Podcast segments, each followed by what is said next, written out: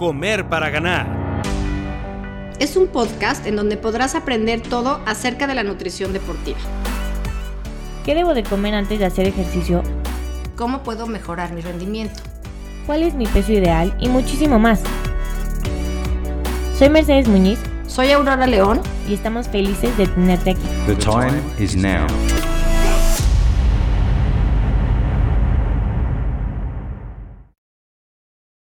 Bienvenidos y bienvenidas a otro capítulo de Comer para Ganar. Yo soy Mercedes Muñiz y me da muchísimo gusto que estés escuchándonos el día de hoy. Tenemos a un invitado que viene a inspirarnos muchísimo con su historia en el mundo del atletismo. Él es mexicano y practica atletismo con una especialidad en las distancias de 1500, 5000 y 10000 metros. Tiene hasta ahora el récord mexicano de 5000 metros con 13 minutos 24 segundos. ¡Wow! O sea, las personas que corren saben lo que significa esto. Y si no, les platico que esto significa que corrió más o menos a un paso de 2 minutos 41 segundos el kilómetro. Además, es uno de los mejores fondistas mexicanos actualmente y tiene un récord en maratón de 2 horas 10 minutos 55 segundos. Participó en los Juegos Olímpicos de Pekín y Londres, ganando séptimo y octavo lugar en la prueba de 5.000 metros. Bueno, pues si todavía no reconocen de quién les estoy hablando, este increíble e inspirador personaje que tenemos hoy, les quiero presentar a todos a Juan Luis Barrios. Es un honor, Juan Luis, que compartas unos minutos de tu tiempo con nosotros. Así que bueno, pues no desaprovechemos y vamos adelante con este capítulo. Gracias, Mer, por la introducción. Creo que ya dijiste lo más importante, el día de hoy tenemos a un personaje increíble. Yo en lo personal lo admiro desde hace muchísimo tiempo. Tuve la oportunidad de verlo la primera vez competir en los Juegos Panamericanos de, Guadalajara y realmente me dejó impactada como, como su, su, participación en los Juegos, su manera de correr. En fin, luego posteriormente, la verdad tuve la suerte, también les voy a decir, de trabajar un poco con él estuve guiándolo cuando recién incursionó a los maratones. Y bueno, estoy emocionada, Juan Luis. Gracias, gracias por darnos esta oportunidad y tenemos muchísimas preguntas, tanto Mer como yo, como la audiencia, porque queremos saber mucho de ti. Bienvenido, Juan Luis. Hola, ¿qué tal? Aurora, Mercedes, muy buenas tardes. Gracias por, por darnos este, este espacio y contento nuevamente de, poder tener comunicación con, contigo y, y una un tema muy importante en la nutrición en cuanto a la parte que, muchas veces descuidamos los atletas y, donde se puede hacer la diferencia. No solamente se trata de entrenar muy bien y de sacar grandes tiempos y, resultados en, la cuestión física, sino qué es el alimento que te puede proporcionar la energía adecuada para llevar a cabo esta tarea y ustedes pues la verdad es que son eh, una, una, herramienta y, y, sobre todo ese soporte que, que, los deportistas necesitamos. Así que muchas gracias por invitarme y, y, yo encantado de compartir pues parte de mi experiencia en lo que llevo pues cuidando o tratando de cuidar mi, mi estado físico a través de la nutrición. Juan Luis, ¿por qué no empezamos con la pregunta obvia y como la más sencilla que todos nos hacemos? Es este, ¿cómo empezaste en el mundo del atletismo? ¿Qué fue lo que te trajo a, empezar a competir? ¿Cómo te diste cuenta que eras bueno, que realmente tenías talento? Y bueno, desde ahí de que empezaste, ahora, ¿cómo ha sido un poco tu trayectoria? Bien, comienzo muy joven, ah, relativamente a los 10, 11 años de edad. Eh, mis padres me, me, llevan a un equipo de atletismo eh, mi padre practicaba este deporte de manera eh, paralela a su actividad profesional y esto hace que el atletismo sea como el deporte de casa, más que otros deportes mucho más populares, ¿no? como la mayoría puede ser el fútbol o, deportes eh, en conjunto. Para mí el atletismo fue pues esa, ese primer contacto con, con la disciplina deportiva y me atrapa por completo. Eh, me integro a un equipo de niños. Esto hace que, que se desarrollen diferentes habilidades, sobre todo pues el hecho de la competitividad y, y, estar siempre, bueno, pues buscando destacarte en un deporte individual, pero que era realmente pues difícil porque era la práctica de muchos niños, ¿no? Entonces, pues demasiada, demasiadas cualidades se, mostraban en, en, un gran número de, de, de, joven, de jóvenes y eso hacía que, que pues el, el, deseo de querer competir y de, destacarse pues se incrementara.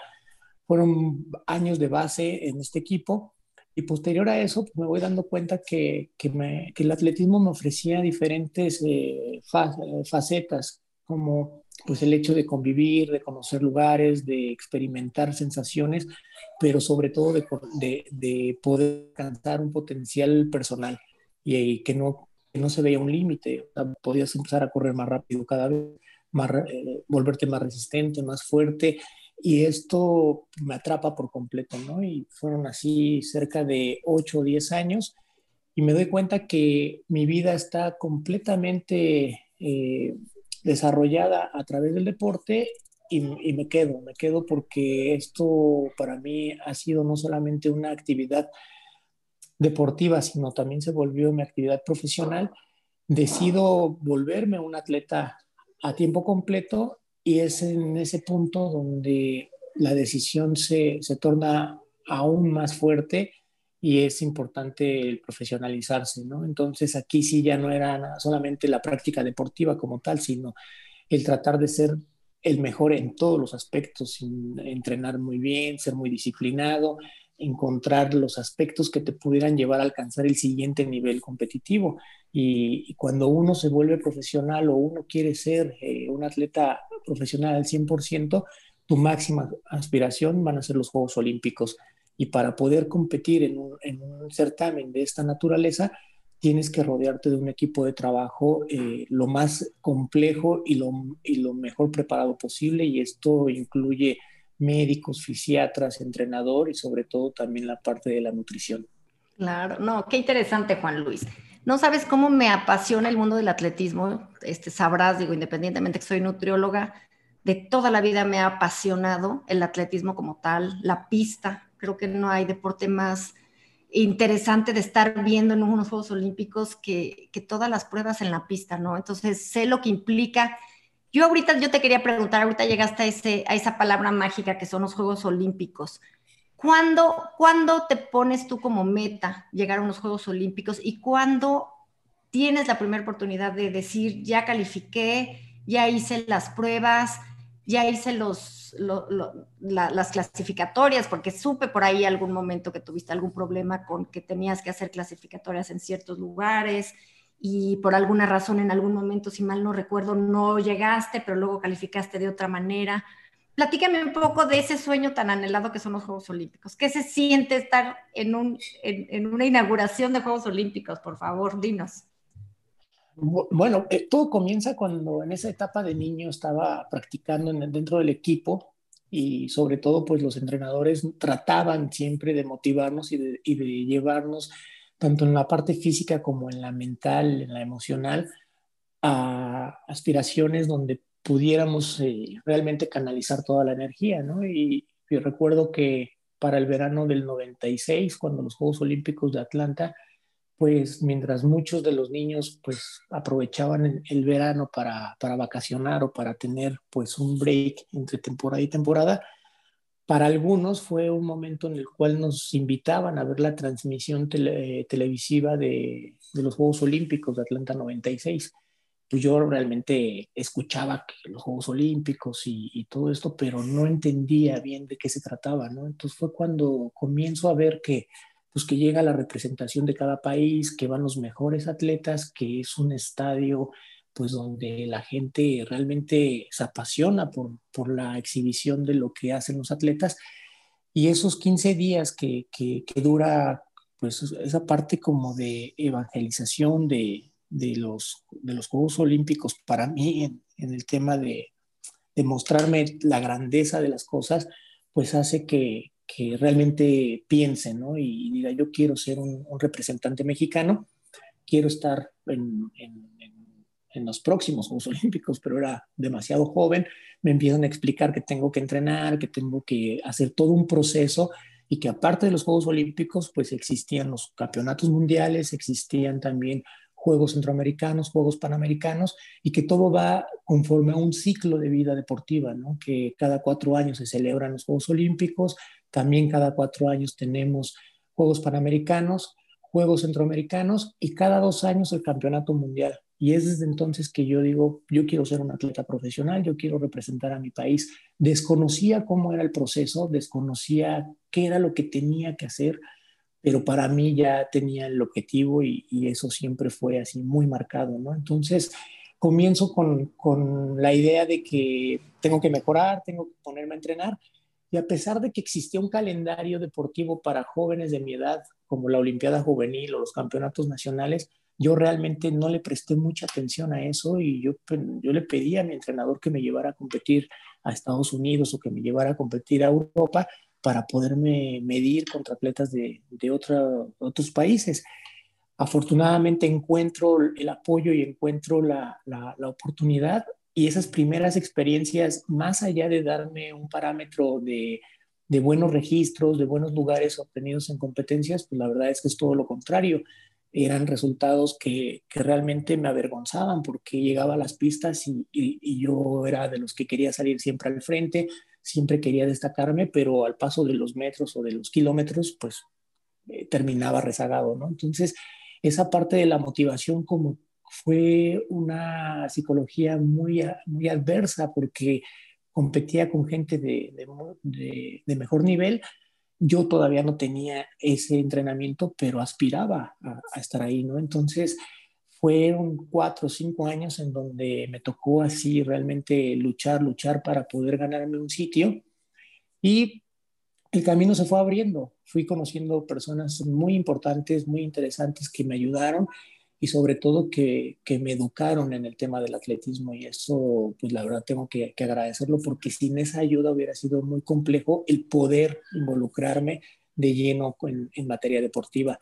Así fueron por lo menos del 96 hasta el año 2000, 2002, en donde ya comienzo a tener eh, un nivel que me da para representar a México en Juegos Centroamericanos, en Juegos Panamericanos en el 2003 y comienzo a destacarme ya dentro de la selección mexicana, primero en pruebas como 1500 metros, después ya en los 5000, que fue donde tengo participaciones olímpicas, y llega un punto en el cual yo decido no correr en México, sino ponerme a competir eh, toda la base de mi calendario en Europa y en Estados Unidos. Eso hace que me aparte mucho de, de los procesos selectivos del país.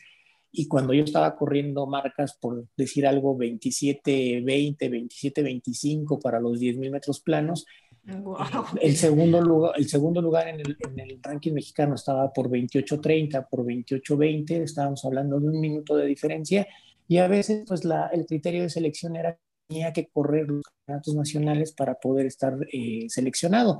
No es que yo no quisiera correr los campeonatos nacionales, es que muchas veces las fechas se empalmaban con eventos de, de, la Liga Diamante o de, la, o de la Liga Dorada que en aquel momento existía en Europa y yo prefería obviamente estar corriendo pues con lo mejor del atletismo a nivel mundial. Entonces llegaba al punto en el que me ausentaba de los campeonatos nacionales y pues incurría quizá en una falta para, para poder ser seleccionado nacional.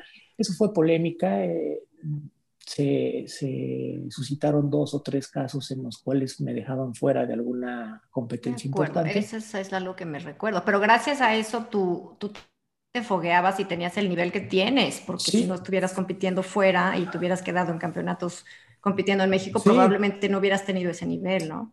Sí, creo que, que fue una elección que me costó eh, políticamente en la parte de en México, eh, en la parte política deportiva de México, pero hablando del performance, que era lo que realmente a mí me, apasionaba y lo que me importaba, creo que fue la mejor decisión. Así que tengo, tengo carreras que, que fueron previas a los Juegos Olímpicos de Londres. Principalmente este, esto que estamos platicando se da entre los Juegos Olímpicos de Beijing y Londres. Esos cuatro años es donde yo más me aparto del, calendario deportivo. Cuando son los Juegos Panamericanos de Guadalajara. Exacto, en Guadalajara. Pero después del séptimo lugar en Juegos Olímpicos de Beijing, donde fui el primer no africano en cruzar la meta, y quienes tengan memoria de, esa final de los 5.000 metros, y que para quienes sea un dato nuevo, bueno, pues solamente dos no africanos estábamos corriendo la, final en, en, esa, en esos Juegos Olímpicos. Wow. Un español y, y un servidor, y pues muchos decían que para, para el mexicano había sido de suerte haber eh, clasificado a esa final. Estamos hablando de que se corría un hit eh, de, de, clasificación, tres hits de clasificación y de esos tres se seleccionaban a los 16 más rápidos para poder estar en la final. Yo fui uno de esos 16, pero ya de, de ese grupo solamente dos no éramos africanos y estaba Eliud Kipchoge, que hoy todos lo ubican por el tema del, Breaking Two y de, y de, los maratones, del récord mundial de, de, maratón. Estaba un Kenenisa Bekele y estaban un grupo de por lo menos cinco africanos de los mejores de la historia en la prueba de los 5.000 metros planos, ¿no? Entonces, suerte o no, el estar dentro de esos 16 para mí ya era, era un, gran avance, ¿no? Entonces era todo un éxito. Era un éxito porque después de los Juegos Olímpicos del 68 con Juan Máximo Martínez en México, no se tenía nuevamente una participación de un mexicano en, en una final olímpica. Entonces, eso no lo entendían y, yo veía con mucho recelo el hecho de que en México eh, se me catalogaba como un un performance más de suerte que, realmente de trabajo puro durante tantos años, cuando en la prensa internacional se hablaba de un latinoamericano haciendo historia. Entonces, Oye, Juan Luis, eh, perdón que te interrumpa, pero aprovechando esto que nos estás platicando, te quería preguntar, este, pues para ti como, como atleta, ¿cuál sería tu mejor recuerdo o como tu logro personal más importante, porque evidentemente tienes muchos logros, muchos récords, pero este me imagino que podría ser uno de ellos, pero no sé tú a lo mejor eh, platicando si existe otro. No, en efecto, o sea, el hecho de que de, llegar a esa primera instancia olímpica, el clasificarme a la final y como lo estaba diciendo, el hecho de ser un latinoamericano después de muchísimos años de volver a estar en una final olímpica, creo que ese es uno de los mayores o el, mayor logro deportivo eh, que puedo recordar en este momento. Entonces, se consigue el séptimo lugar y después pasan cuatro años en donde yo decido estar compitiendo en Europa, compitiendo en Estados Unidos, y es gracias a esa decisión que puedo volver a estar en una final olímpica y repetir con un octavo puesto en, en 5.000 metros planos. Dos, dos actuaciones que se veían muy difícil de repetir para un deportista de, Latinoamérica y en este caso para el mismo deportista, porque pues, puede ser que México colocara a otro, a otro mediofondista o en, el caso de algún brasileño, pero estamos hablando del mismo deportista cuatro años después, ¿no? Y así transcurren los, eh, el tiempo. Y pues yo trato de mantenerme en la mejor posición eh, física, entrenando lo mejor posible y tratar de, de alargar mi vida deportiva el mayor tiempo posible. Han transcurrido ya muchos años de cuando inicié a la fecha. Te puedo hablar de que ya estábamos cerca de las tres décadas de, de trabajo físico. Juan Luis, antes de que pases a esa siguiente etapa, yo tengo una pregunta que me causa un poco de curiosidad. Estás hablando de esa final, de dos Olimpiadas consecutivas. En esa final me imagino, a ver, tú, tú me podrás corregir, ¿Quién estaba en esa final? Acabas de mencionar nombres como Bekele, como Kipchoge. En esas finales, en esos Juegos Olímpicos, te tocó, si mal no recuerdo, compartir eh, la cancha con ellos, ¿no? Claro, sí, o sea, Bekele gana los Juegos Olímpicos de Beijing con récord olímpico, un récord que venía de Los Ángeles 84 pero no solamente él rompe el récord olímpico, sino los cinco o seis primeros lugares hacen menos, hacen un mejor registro que, que el, el récord, olímpico, que el récord anterior. Entonces estamos hablando de que fue la final más rápida de la historia. Con eso yo cruzo la meta en séptimo puesto. En ese, en ese momento es cuando empieza a haber un poco de reconocimiento, existe el reconocimiento hacia la trayectoria de, de Juan Luis Barrios y sobre todo del equipo de trabajo que, que me acompañó durante por lo menos cinco años previos a, la final olímpica. En la de Londres estaba Mofará, Galen Rock, que está como fenómeno del atletismo norteamericano. Estaba una tercia de atletas eh, etíopes de primera línea y, también recuerdo que un Bernard Lagat que ya había ganado Lagat, claro, todos tres o cuatro medallas este, en campeonatos mundiales, iba por su tercera medalla olímpica. Entonces, la verdad es que ambas finales tuvieron una carga muy fuerte en cuanto al, al, nivel competitivo, pero sobre todo fueron dos escenarios muy distintos. El de Beijing, una, una carrera eh, muy de locos porque no se esperaba que realmente se pudiera correr tan rápido. Y en el tema de Londres, una carrera muy estratégica donde pues el ritmo fue llevado de manera muy lento durante los primeros tres kilómetros y luego cinco vueltas eh, realmente rápidas donde quien no tuviera la preparación de hacer ese cambio de ritmo pues iba a quedar rezagado. Yo recuerdo que todavía faltando 300 metros estaba peleando entre el quinto y el sexto puesto para, para contra los mejores africanos y en este caso también el, el, norteamericano Galen Robb que había ganado medalla en los 10 metros planos. Así que el, el, haber estado presente en estas finales eh, para mí son los logros personales quizá que destacan en mi currículum, pero lo veo más allá. Creo que es un ejemplo de que cuando un mexicano se pone a trabajar, las cosas pueden tener una buena conclusión. Se me pone la piel chinita de oír esa final. Yo me acuerdo haberla visto y sí me acuerdo cómo luchaste ahí entre esas, esas, pues toda, toda la gente que estaba corriendo esa final era gente, como dices, o sea, sobrenaturales, o sea, se rompieron cinco récords ese mismo día. Qué cosa tan impresionante es algo, algo a lo que tienes que estar preparado física y mentalmente para afrontar.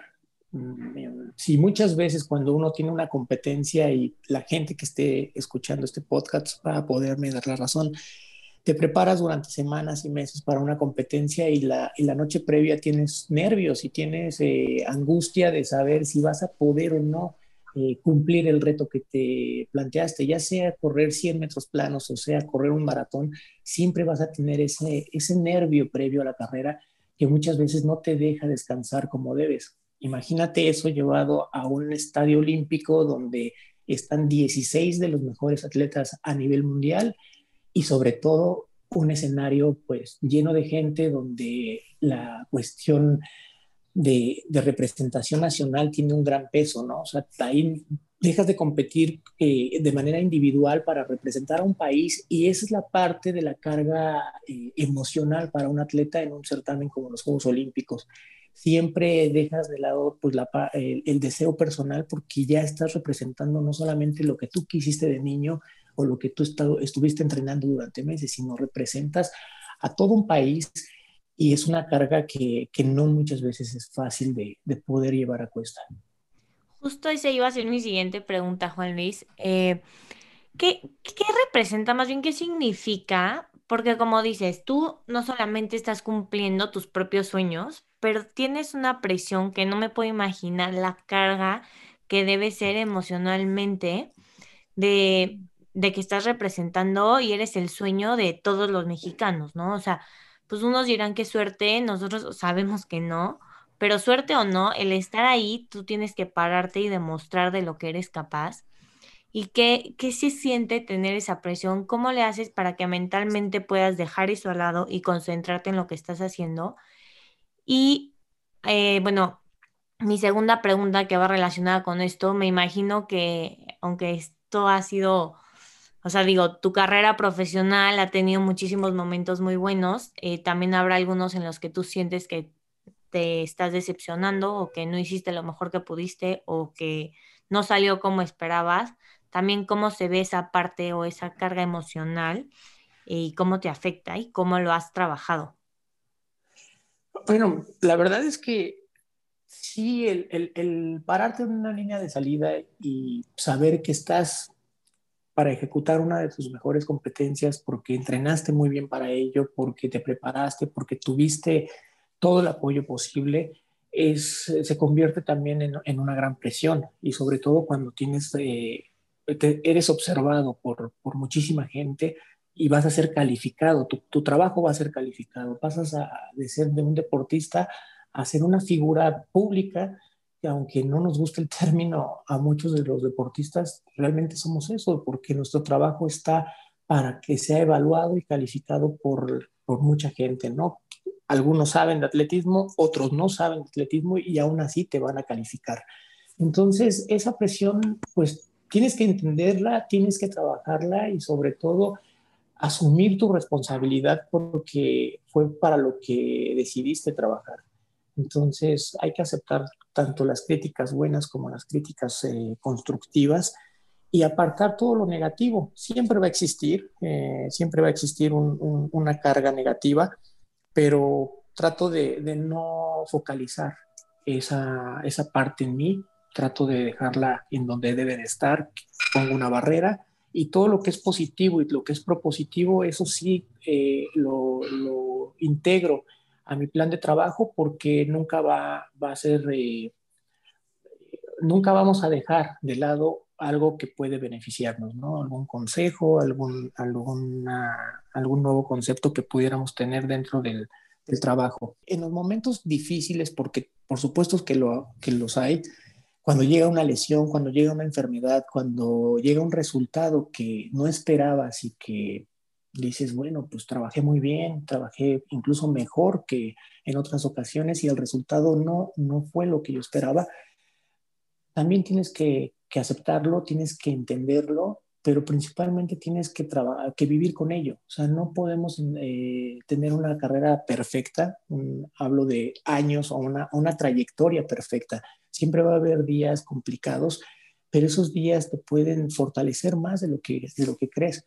Y creo que esa situación es donde marca el carácter verdadero de un atleta, ¿no? Eh, es donde saca realmente la, la personalidad de quien puede ser un guerrero, un triunfador, a quien solamente está de paso en, el deporte y puede darle la vuelta y puede fingir estarse esforzando bien.